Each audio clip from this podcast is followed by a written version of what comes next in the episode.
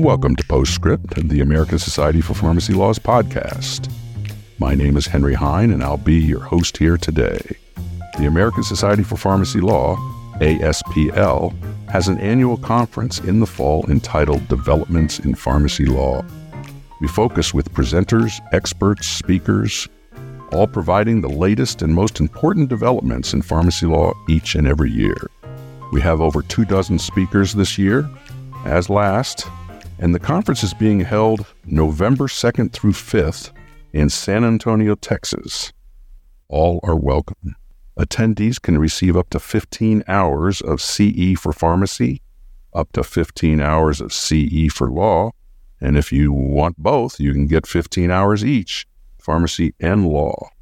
Registration for the conference is available at aspl.org. In this podcast series, we feature a few of the conference speakers with two goals in mind. First, we like to allow them to enlarge upon their uh, past and where they are now in their careers.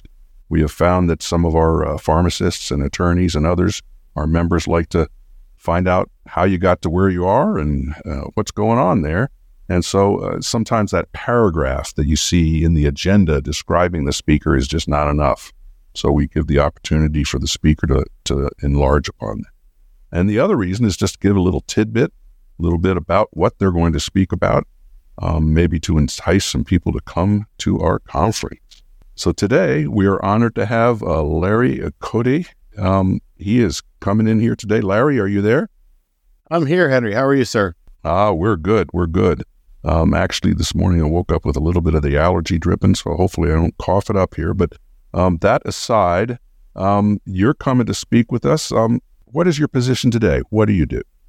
So I, am wearing two hats right now, Henry. I am the chief compliance officer at Smith Drug Company, which is a uh, DEA registered pharmaceutical wholesaler.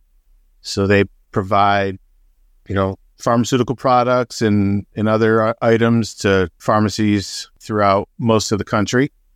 And I also am the CEO of a controlled substance compliance software solution that assists uh, wholesalers and pharmacies with, with some of their compliance obligations. So I stay busy these days.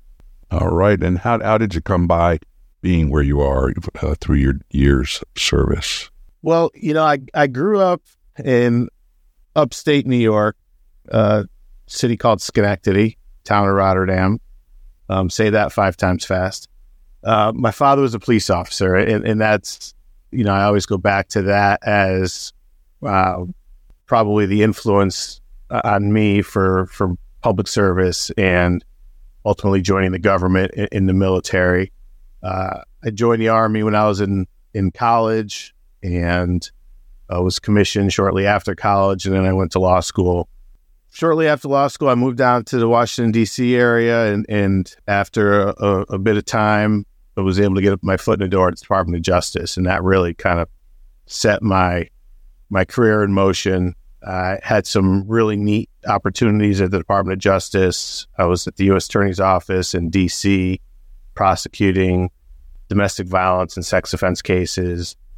I did a stint at the White House counsel's office at the White House in the ethics department there, working on um, public financial disclosure reports for Senate confirmed individuals and other ethics issues. But the the big opportunity for me was was landing a job at the Drug Enforcement Administration, and, that, and that, that's where I think first time in my career I really found my niche in, in sort of the area of law that that um, excited me the most and was the most professionally rewarding. And so I spent five or six years at the Drug Enforcement Administration. I had a fantastic uh, personal and professional mentor named Lyndon Barber, who um, really helped mold me into into a controlled substance compliance and, and litigation attorney, and took that to private practice with a national law firm for several years. And I went out on my own, and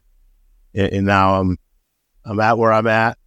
I'm probably one of the few practicing attorneys, or was one of the few practicing attorneys with with the, the level of expertise in this field, which which just makes it you know even more fun. You, you, you talk to a lot of people about a lot of things that, that you wouldn't ordinarily uh, come across.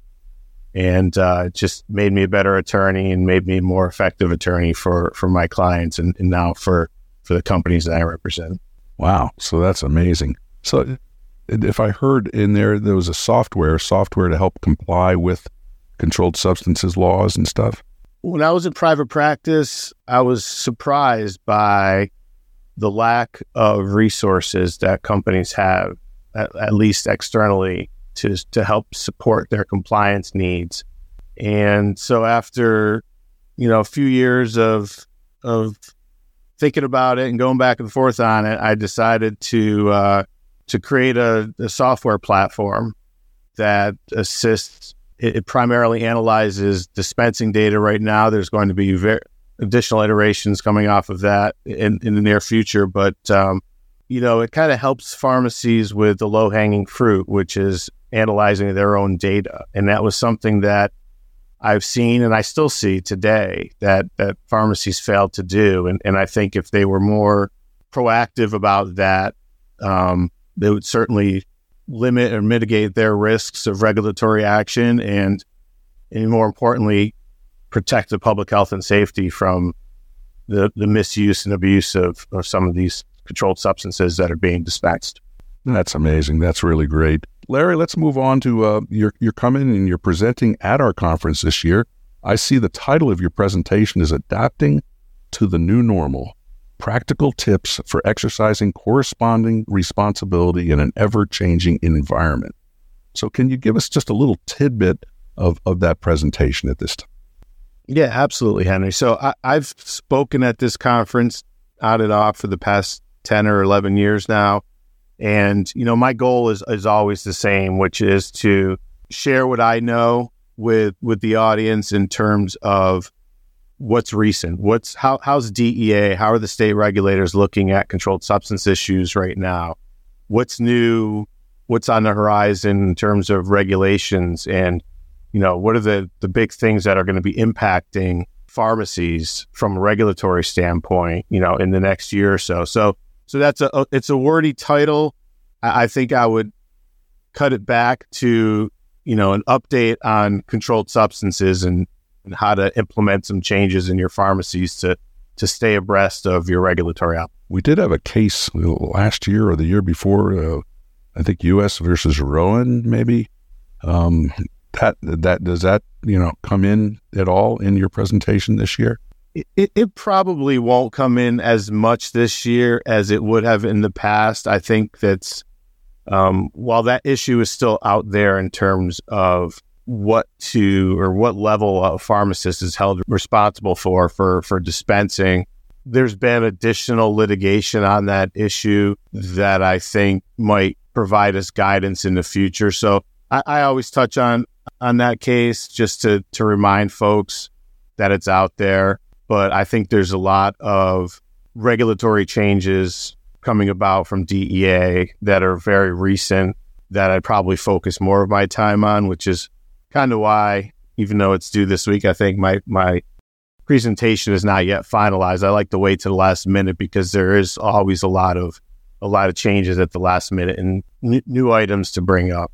Well, that's great because that, that case came down and it was of interest to our people, and and it's great if we can update it with whatever regs are coming down and compared to that case because the corresponding responsibility is kind of connected to that case, uh, objective or subjective or however people were looking at that. Absolutely. Let's move on. We really welcome you to come back and, and present again. Um, would you like to provide any contact information for our listeners if they might want to get a hold of you. Some people like to give out an email or a phone or a LinkedIn connection. Or would you like to provide uh, any way people can contact? Sure. Of course, I'm, I'm on I'm on LinkedIn. Search under my name, Larry Cote. You'll you'll find me. My email address is Larry at cssolutionsusa.com or the easier one, lcote at smithdrug.com. So feel free to reach out through any of those means, and I'm, I'm happy to, to answer questions or, or provide more insight on, on the presentation. All right. Well, uh, we do thank you for coming on board here today, and we want to thank our listeners here to Post-Scrip, the American Society for Pharmacy Laws podcast. or reminding again, we have our fall conference coming up, Developments in Pharmacy Law. It's November 2 through 5 in San Antonio, Texas this year. Um, if you want to see the agenda and or register for the conference, you can go to aspl.org. This is Henry Hine, your host, and we thank you for listening.